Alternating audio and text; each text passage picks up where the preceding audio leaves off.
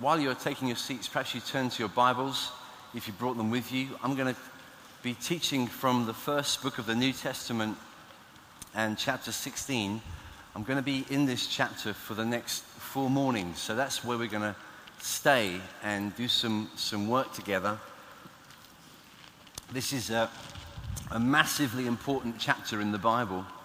It's the story of how Jesus takes his 12 uh, closest disciples away uh, for a few days for some special teaching and training because he has plans for them.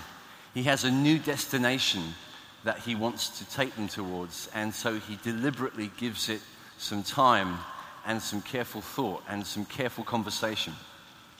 So it's a little bit like Newday. Basically, it's Jesus taking his disciples away for a summer camp for a few days of instruction. And that's uh, what we're going to be looking at in this uh, next few mornings together. So I'm going to read to you from chapter 16 and uh, just the first 12 verses today. It starts off with uh, Jesus uh, spending time with the, the crowds who have been watching him doing miracles and are excited and uh, praising God, worshiping God uh, as a result of what they've seen Jesus doing. And, and yet we see the way that the, the kind of the, the big influences, the big leaders in Israel are reacting to Jesus, the way they see what he's doing. The guys down in Judea who seem to have control, who have the, the biggest number of uh, followers on Twitter, the people who have the biggest amount of influence. They, they cast the biggest shadow. What do they think of Jesus? How are they going to respond to him? And we see right now the way they respond, and then you see the way Jesus uh, responds to them. So I'm just going to read you the first 12 verses. It says this And the Pharisees and Sadducees came, and to test him, they asked him to show them a sign from heaven. He answered them, when it's evening, you say, It'll be fair weather, for the sky is red. And in the morning, it will be stormy today, for the sky is red and threatening. You know how to interpret the appearance of the sky, but you cannot interpret the signs of the times. An evil and adulterous generation seeks for a sign, but no sign will be given to it except the sign of Jonah. So he left them and departed. And when the disciples reached the other side, they'd forgotten to bring any bread. And Jesus said to them, Watch and beware of the leaven, that just means yeast. Watch and beware of the leaven of the Pharisees and Sadducees. And they began discussing it among themselves, saying, We brought no bread. But Jesus, aware of this, said, Oh, you have little faith. Why are you discussing among yourselves the fact that you've brought no bread? Do you not yet perceive?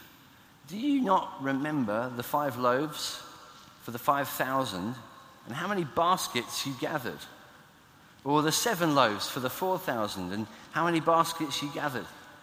How is it that you fail to understand that I did not speak about bread? Beware of the leaven of the Pharisees and the Sadducees.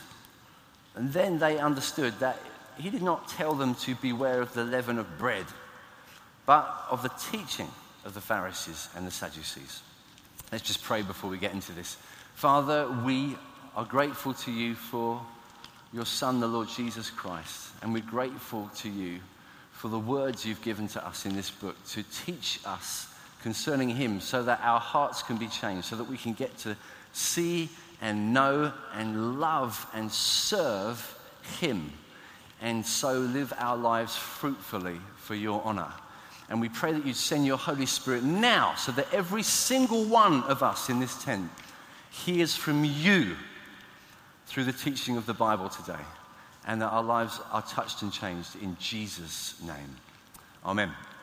Amen. So Jesus is in a testing situation. He's, he's being checked out by these leaders of the people the Pharisees and the Sadducees, people with profile, people you would have recognized, kind of celebrities, people with some influence, certainly, in society. And they are the ones coming to Jesus and saying, uh, we'd like to see you do some kind of sign to prove uh, that you really are special, that you really come from God, that we can take you seriously. This, by the way, is a bit different than the kind of response Jesus has been getting from the crowds.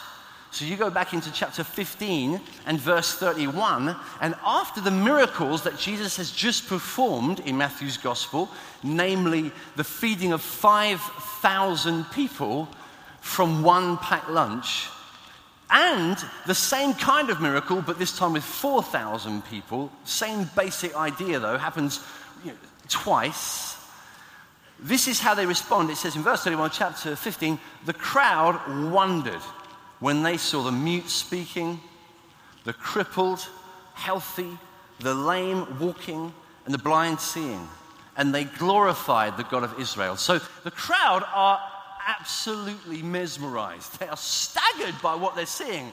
This, this is like nothing we've seen before, and we glorify God. It starts to provoke worship, it creates worship amongst the crowds.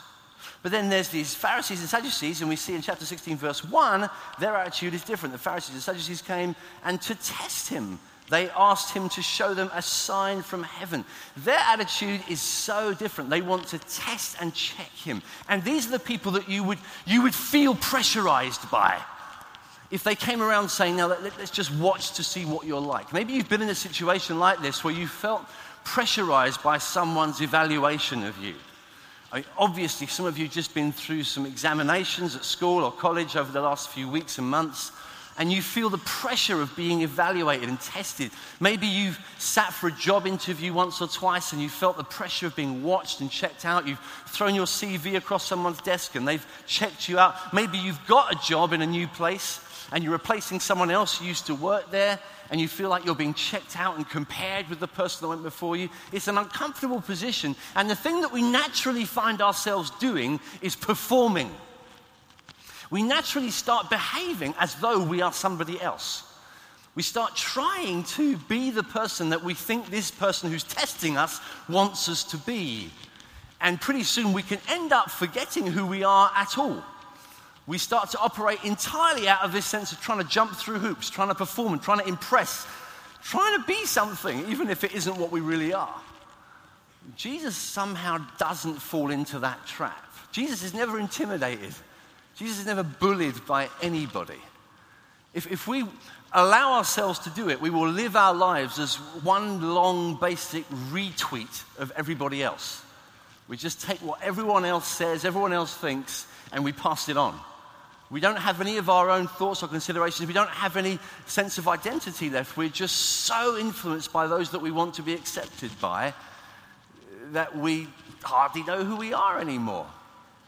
But you look at Jesus here, and you see this strong personality. You see this courageous, rock like stance where he's able to uh, prevail against a load of tests and a load of opinions and a load of comments that must have been going back and forth all of the time. Jesus stands strong. He knows what he stands for, he knows what to say and where to stand and what to think, how to speak in all these situations. And, and I want to look at two things in the time we have this morning.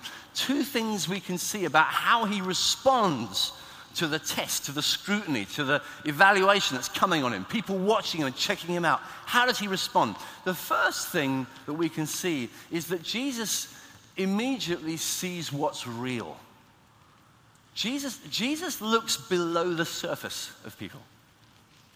He looks underneath. He wants to know what's really going on under the skin. What's behind people's questions and objections? Why are they asking the questions that they are? This is what's going on uh, right there in verse 3 of chapter 16, where he says, In the morning, you say, it will be stormy today, for the sky is red and threatening. You know how to interpret the appearance of the sky, but you cannot interpret the signs of the times. You guys, you you're actually pretty good at making scientific judgments. You're clever. You're, you're good at looking at information and making scientific comments about that information. You look at the sky and say, oh, it's going to rain. Or you look at the sky another time and say, oh, it's not going to rain. And, you know, that's, that, that was probably about as advanced as their sort of weather forecasts were 2,000 years ago. But, you know, we, we've changed a bit. We can go not just a few hours in advance. Now we can go a few days in advance. We get a rough idea of, of what's going to happen with the weather. And, and that's good. That's good science. That's good knowledge. That's good deduction. That's using your mind well. And Jesus is saying, you guys, you, you are intelligent. You, you're made in the image of God. You have an ability to deduce and to know things. Well done. But it's the thing I've noticed. You, you can't actually understand other kinds of information. When it comes to certain kinds of knowledge, you guys, you behave like you're thick. You behave like you're fools. You're blind. You're, you're absolutely wrong about some things that ought to be just as obvious as, as whether or not it's going to rain in a few hours, you, you should know enough to make this judgment. And he's saying this because these guys, they like to give the impression when they come to Jesus saying, oh, Give us a sign just to show that you are from God. Jesus is saying to them, Guys, you know I'm from God. You know I am. It's Not, the, the question doesn't come from genuine need. You're biased. You already know. You just don't want it to be so. You don't want what's obvious to you. And this is something that's worth us pausing on for a moment because it says so much about the condition of the human heart, especially when it's left to itself, that will help us to understand the, the, the world that we live in and also to understand our own need personally. Maybe you've had the, the experience that I've had once or twice where someone has said to me that they don't believe in the message of Christianity, and I've said to them, What would it take for me to be able to persuade you that Jesus is real? Or at least for you to start thinking that he might be real? And then the person has has said, Well, if you could prove this, if you could show me this, I would take it seriously. Some of you have had that experience. Some people have actually said, Prove Jesus is real by showing me this or doing this. I remember once when I was at college, somebody said to me, If, if you could prove to me that someone who was dead had been prayed for and then was alive again, I would take it seriously. I would think hard about Christianity. If you could, I said, What kind of proof would you want? And they said, well, a death certificate would be a good example. If you could show me that and, and then show me the person's still alive. So I thought, oh, well, this is going to work. This person's going to become a Christian. Because I could, because I, I, actually had a book at home written by a, a preacher who had, had actually prayed for someone who was dead. They'd come to life again, and there was a photograph of the death certificate in the book. So I took this book into college the next day and, and showed it to my friend, thinking he's going to become a Christian any minute now. This is all going to happen right now in a lunch break. He's going to become a Christian. And he looked at this book and he looked up at me and he said, Who wrote this book? Where did this book come from?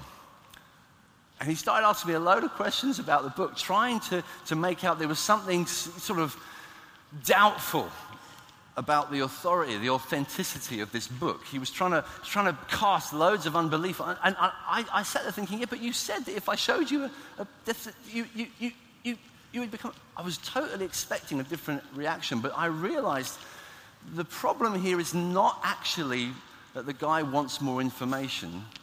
The problem here is that he doesn't want the information when it comes. He doesn't, he doesn't need more evidence necessarily. He might need some more explanation from time to time, but really what the problem is, is in the heart. The problem is deeper than our need for more information. The problem between humanity and Jesus is that we actually don't want him. We don't. We instinctively want to keep him away. If you think I'm making, if I'm, I'm exaggerating, well, look at Jesus' words himself in, in, in John chapter 3. He puts it like this, very bleakly. Uh, John chapter 3 and uh, verses uh, 18 and 19, or uh, verse 19 and 20, he says, And this is the judgment. The light has come into the world, and people love the darkness rather than the light because their works were evil. For everyone who does wicked things hates the light and does not come to the light, lest his works should be exposed. Jesus is saying the problem is deeper. There's actually a hatred of God that's deep enough in humanity for them to react. Jesus comes into the world. What does the world do? Rejects him instinctively. We don't really want him because, well, deep within us, there's this, this enmity with God, the Bible calls it. We're not happy with God. We're not comfortable around God. And so when God shows up in human flesh, we, we're not sure about him. We ask him difficult questions, not because we really would like to know and like to have a good objective scientific discussion. No, no, no, no, no, no. We don't want him. And so we throw loads of problems his way, loads of hurdles that he's got to jump over, loads of hoops he's got to jump through because we, we want to try and find a way out of our responsibility towards him. Jesus is making that very point here. He uses a phrase that's quite interesting. He says in verse 4 only an adulterous generation seeks for a sign. An adulterous generation. That's a strong word to use. He's saying, listen, the problem, guys, is actually that you are not ultimately faithful to your God. You're, you're, adulterers. You, you are supposed to be faithful to God like a wife is faithful to her husband, but that is not your story. You've actually been unfaithful to him. You've chosen other lovers, other men. You, you, like we heard last night, you've worshipped idols. You've chosen other gods instead. And so you, you seek for a sign, but not from the right motive. The motive is actually an adulterous one. You're pretending not to recognize the bridegroom, the husband, the one that you married, when he comes showing up looking for you in someone else's bed, perhaps. And the Bible actually has a lot of stories about how God's people behave like an adulteress, like one who runs away and chooses other husbands, how God comes patiently humbly, longingly calling back his bride, calling back his wife, saying, Come back to me, come back to me. I want, I want your faithfulness. What have I done? Why have I disappointed you? What's wrong with me that you would turn away so quickly? Jesus is speaking just like his Father in heaven, saying, and You're like an adulterous generation. Your heart is twisted and crooked and turned away from me. And this is a, a bleak message, a, bleak point for me to make at the outset of a few days together. But it is massively important, friends, that we get this clear as a generation, that we understand the reality of what lurks under the surface. What lurks within the human heart, what's actually there. If it were not for God's powerful liberation that we heard about last night, we, we would still be there ourselves. We need God to set our hearts free. However clever we are, however technological we are, however impressive we are, the kind of things that, that men and women are capable of doing are sensational. The, the, this, the, the, extraordinary accomplishments, the achievements, the exploration of science and the universe and, and, and all the kind of extraordinary ability with, with, with chemistry and biology and physics and everything that people can achieve and do. It is genuinely mind blowing. And Jesus says to them, You guys, you're good at understanding the weather and patterns like that. You're good at observing, but you cannot see the thing that should be so obvious to you. We can be wise in our own eyes, but actually become fools. We can be blinded to God. And we live in a culture that's doing that on a massive scale. And for us to just see that as it is and come humbly as a generation, as thousands of people here at Newday and in churches across the UK and across the world, for us to say to God humbly, we, we do not assume that we know better than you. We come humbly under the text of the Bible. We receive our authority. We receive our information from this book. If our instinct is to go against the Bible, we must learn to doubt our instinct. If we tend to be suspicious of what the Bible says, we should be suspicious of our suspicions. For the very same reason that an airline pilot is trained to not go by his or her instinct. When, when they're actually flying a plane, very often in the early stages, trainee pilots will, will feel like they know how high the plane is or the trajectory the plane is on. They'll feel like they know. Yeah, I just know. I just know. And they'll make judgments that are dangerous, not even realizing it. And their trainers have to say to them, do not do that. Judge by the information that's coming out in front of you. Judge by the instruments. Judge by what's on the dashboard of the plane. Judge by this. Do not judge just by your gut feeling in the plane. And we, we live in a time when people are being told all of the time just, just search for the hero inside yourself. Search for your own personal. Just believe in who you are deep down. Go with your gut. Go with what you believe. Go with the, the genius that's within you, your muse, your, your personal greatness, your, your perfect intuition that makes you unique. Friends, God made us all unique, but the problem is until we come humbly to this book, we'll use our uniqueness in the wrong way. And we need to say, God, open my eyes to see who you are. Keep me humble before your word. Keep me submissive to it. Because otherwise, we'll, we'll run into the same mistake as these men, these Pharisees and Sadducees. And Jesus' word to us one day will be adulterous generation. You're seeking for information that I've already given you, you're just refusing it. And it happens in all kinds of practical, obvious ways.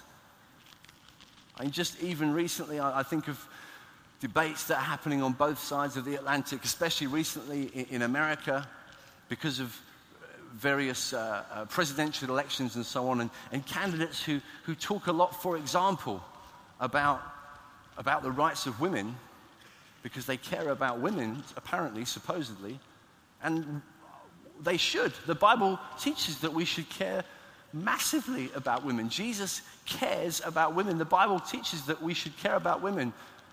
But the way that we use that passion, caring about women, often turns into a willingness to sacrifice embryos, to sacrifice unborn children, because, well, we care about women. We care about women's rights. We care about the rights of mothers who, who've got pregnant. We, we care about that. We really care about that. We really want to make sure that we look after the rights of women, and so we'll, we'll, we'll allow uh, an unborn child to die.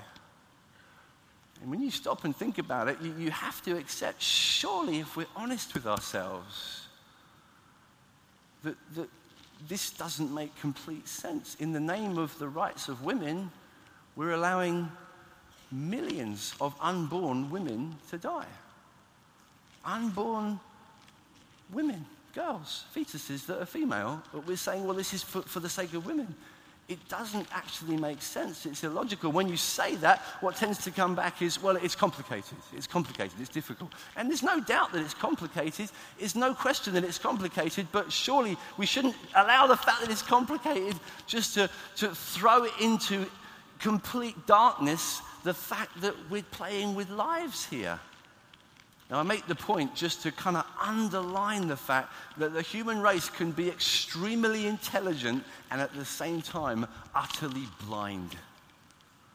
Utterly blind about things that really matter, that we really should care about, but we choose not to because it goes against our personal preferences. That's just a modern example. Surely the best example there's ever been is what happened in this very story later on in Matthew's gospel. These same kinds of people, the Pharisees and the Sadducees, especially people like the Pharisees who would have said, We believe in honoring God. We want to obey God. We take the law of God so carefully. We are people of God's law. And when God showed up, they killed him. When God showed up with these people who cared about the honor of God, they killed him, they crucified him. So there's a massive, massive mismatch here between our ability to see things accurately and intelligently and our ability to see God accurately and intelligently. We, we would rather go with our personal preferences too often, which are to keep us away from God. Friends, come humbly to God. Honor Him with your mind. Let Him enlighten you. Let Him bring light into your life and into the dark world that we inhabit. I want to talk about the, the second thing that He does, okay? The first thing that we've just touched on is that Jesus sees what's real. The second thing is that He rejects the poison. He rejects the poison. This is what He's going on about in verses 6 and 7. So I'll read to you again, verse 6 and 7. Jesus said to them, Watch and beware of the leaven of the Pharisees and Sadducees. And they began discussing it among themselves, saying, We brought no bread. So this is when Jesus has just taken the, the 12 disciples away with him, away from the crowd, away from the Pharisees and the Sadducees. He's taken them to Newday. He's taken them away from the watching world. It's time to just gather on a field in Norfolk with tents and caravans and just talk as, as you know, people who, who, who are listening to him and wanting to know what he has to say. And he starts by warning them against the yeast of the Pharisees and the Sadducees. He's saying, Look, be, be wary, watch out for that yeast. Now, the disciples actually get a bit confused at this point, which is um, always amusing to me. This is actually one of my favorite little verses in the, the Gospels because it just shows how, how hilarious it must have been being a disciple of Jesus. These disciples were not always clued up. They didn't always quite know what Jesus was trying to say. So they, they, Jesus starts trying to get them together and says, Guys, I'm really, really concerned. I, this is a big deal. We've just been with the Pharisees and the Sadducees. I've brought you away because I want to talk to you about what I want you guys to be like. I don't want the bread that the Pharisees and the Sadducees are making. I don't want the, the spiritual bread that they are producing. We're going to make a new batch of bread. We're going to make new life, new uh, destination, new, new power, new glory from God that's, that's come through me, Jesus, bringing the life and the light of God into the world. I, I, don't want it to be anything like what the Pharisees and Sadducees have. That's the kind of point he's trying to make. But these guys, they immediately start quarreling about who, who, whose job was it to bring the bread. They get a bit confused. In fact, when I read the, the Gospels, I, I, I, don't know about you, I, I, do often think of the disciples not so much as like great noble leaders during the time when Jesus was teaching them, but more like this guy that you might remember. I want you to really concentrate on me. That's, that's the kind of culture of the Gospels. It's this kind of atmosphere. Of, we, we don't really know what he's talking about so much of the time. We, we're confused about his message. We don't really get it. What's he saying? G- Jesus is communicating something so hugely important here. And this is important for us, especially as well today. Jesus is, is teaching his disciples to know that, that a tiny bit of this proud self sufficiency still goes a very long way a tiny bit of yeast still influences the whole bread. That's the whole thing with, with yeast or with, with leaven, as he calls it here. If you've ever made something, I don't know, in, in, uh, in, in, any kind of baking that you may have been exposed to or seen, you, you notice that, that a tiny bit will actually influence the whole dough. It actually causes it to grow completely disproportionately. And, and Jesus is warning these disciples, saying, Now, guys, look, be careful. Watch, watch out for that yeast of the Pharisees and the Sadducees. Watch out for that influence. Watch out for the kind of thinking that these guys have. It's worth just stopping for a moment to look at the, the two groups specifically. The Pharisees were the ones who were uber religious. The, the Sadducees were the ones who were, they were kind of what we might call worldly. They were, they were not so interested in uh, the Old Testament and keeping the, the religious and the spiritual ideas of the Old Testament carefully. They, they were really very, very different. They were very liberal, very licentious. They, they, they were really interested in this world, this present age, being powerful, being accepted, having popularity even with those who had power, with the elites with even the celebrity culture, you could say. I guess that at Newday, we're, we're a group of people here made up of those who would perhaps fit the Pharisee culture more or those who would fit the Sadducee culture more. I don't know which way you would go. I think at times in my life, as a teenager especially, I would have been one of either. I know at, at times my, my biggest goal, my biggest passion, my biggest longing was to be accepted by the right group of people, was to have the approval of people at school or college who I, I really thought if I, if I ever got unex- if I ever got kind of excluded from that community, from those people, it would be shattering. That would be too much of a deal breaker. I could not do that. Don't ever let that happen to me. It, it, costs too much to imagine losing their respect, losing their acceptance. And that was one of the main reasons why following Jesus, when I was about 15 years old, was an unbearable thought. What would happen if I had to actually live for Jesus? If I was to put Jesus first, I know I would lose friends. I know I would lose influence. I know that it would cost so much to me. What had happened was this kind of the yeast of the Sadducees that got into me. It had grown, up, it had blown up inside me. It was like this, this, this bread inside me, that this, this stuff that was supposed to feed me, but it was actually poisoning me. It was stopping me from knowing who I really was in the first place. So different to Jesus. I was so concerned to fit in that I didn't really know who I was anymore. And that's the Sadducees all over. The, the interesting thing is that Jesus also talks about the Pharisees in the same breath. He says, Look, you, you beware of the, the Sadducees' yeast and the Pharisees' yeast. He kind of talks about them as though they're the same thing. The Pharisees weren't the same as the Sadducees, though. The Pharisees were the ones who said, No, we, we take God so seriously. Like I was saying earlier, we take the law of God seriously. We want to be hardcore, God fearing, God people. We, we really, we are just pushing the extremes. We, we really are into God. We're so into Him, and we're so into His message, and we're, we're so into His teaching. But Jesus looked below the surface to see what was in their heart, and he recognized that actually in the heart of the Pharisees was not a genuine love for God, not even a desire for God. Really, it was a desire for their own righteousness, for their own achievement, for their own goodness, for their own ability to prove themselves, to score high on the religious charts, to, to, to get more, make more of an impression even, so that they could show off their righteousness to other people and be impressive religiously, be impressive as a spiritual person.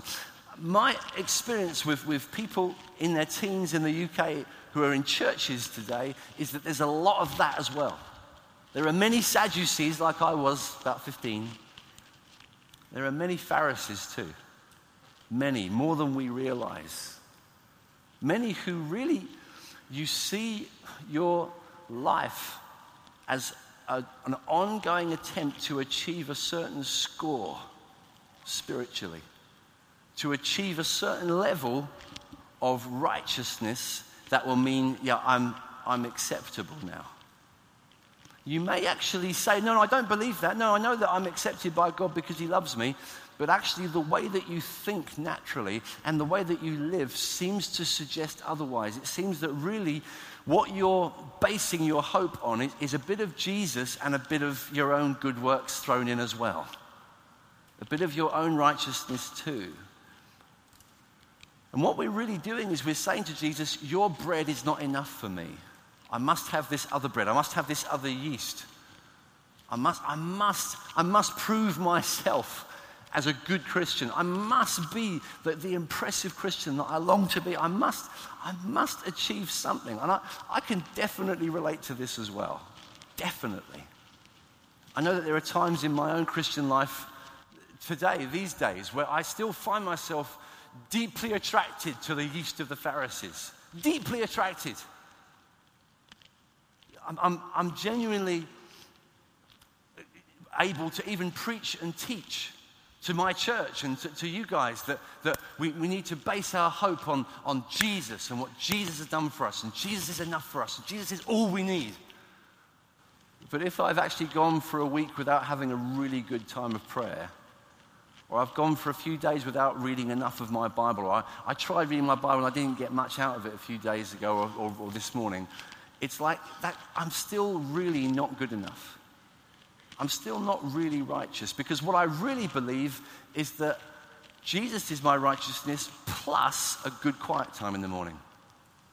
Jesus is my righteousness plus me reading certain number of chapters in the Bible. Jesus is my righteousness plus whatever it is that I'm grading myself by that week. And I'm constantly trying to achieve this sort of bar that I can't quite get over. And so my constant instinctive, ongoing gut feeling as a Christian can be this pervading sense of failure and disappointment.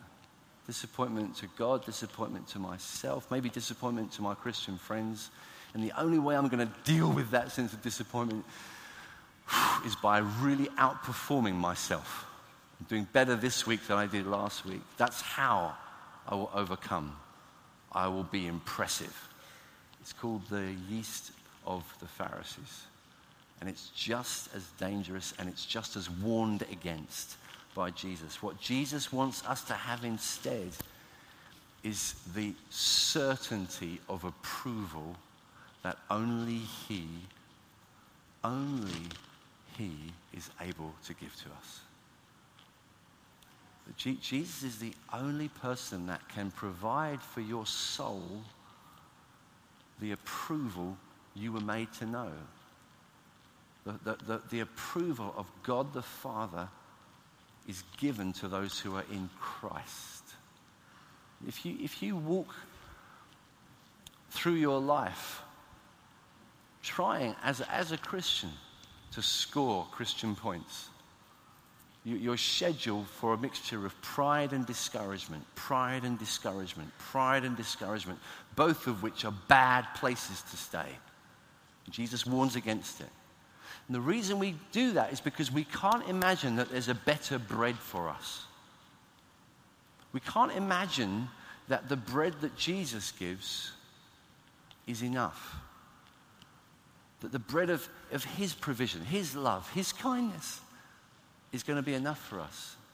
And so we try and supplement it with our own bread, with our own yeast, with our own improvements on His bread. And, and we need to step right back from that attitude learn to lean on his righteousness. And what this does for us is it not only sets us free from the, this Pharisee yeast, but it also sets us free from the Sadducee yeast because you see, really, it's built on the same need. The Sadducee needs to be accepted by people, the Pharisee needs to be accepted by God. Jesus shows us a way to know that we are accepted by God. And because we can know that we're accepted by God, we don't actually need to be accepted by people, not in the same way. We don't need the approval of people. We don't. We actually don't. I remember the time when I was about 16 where it kind of dawned on me I did not need to have people in my school and college think well of me. And I could go to them and say, I'm a Christian. I love Jesus. Let me tell you about Jesus. And no, they might reject me. They might want even break friendship with me. And in the end, I could say, sad as that is, I don't need that because I have Christ.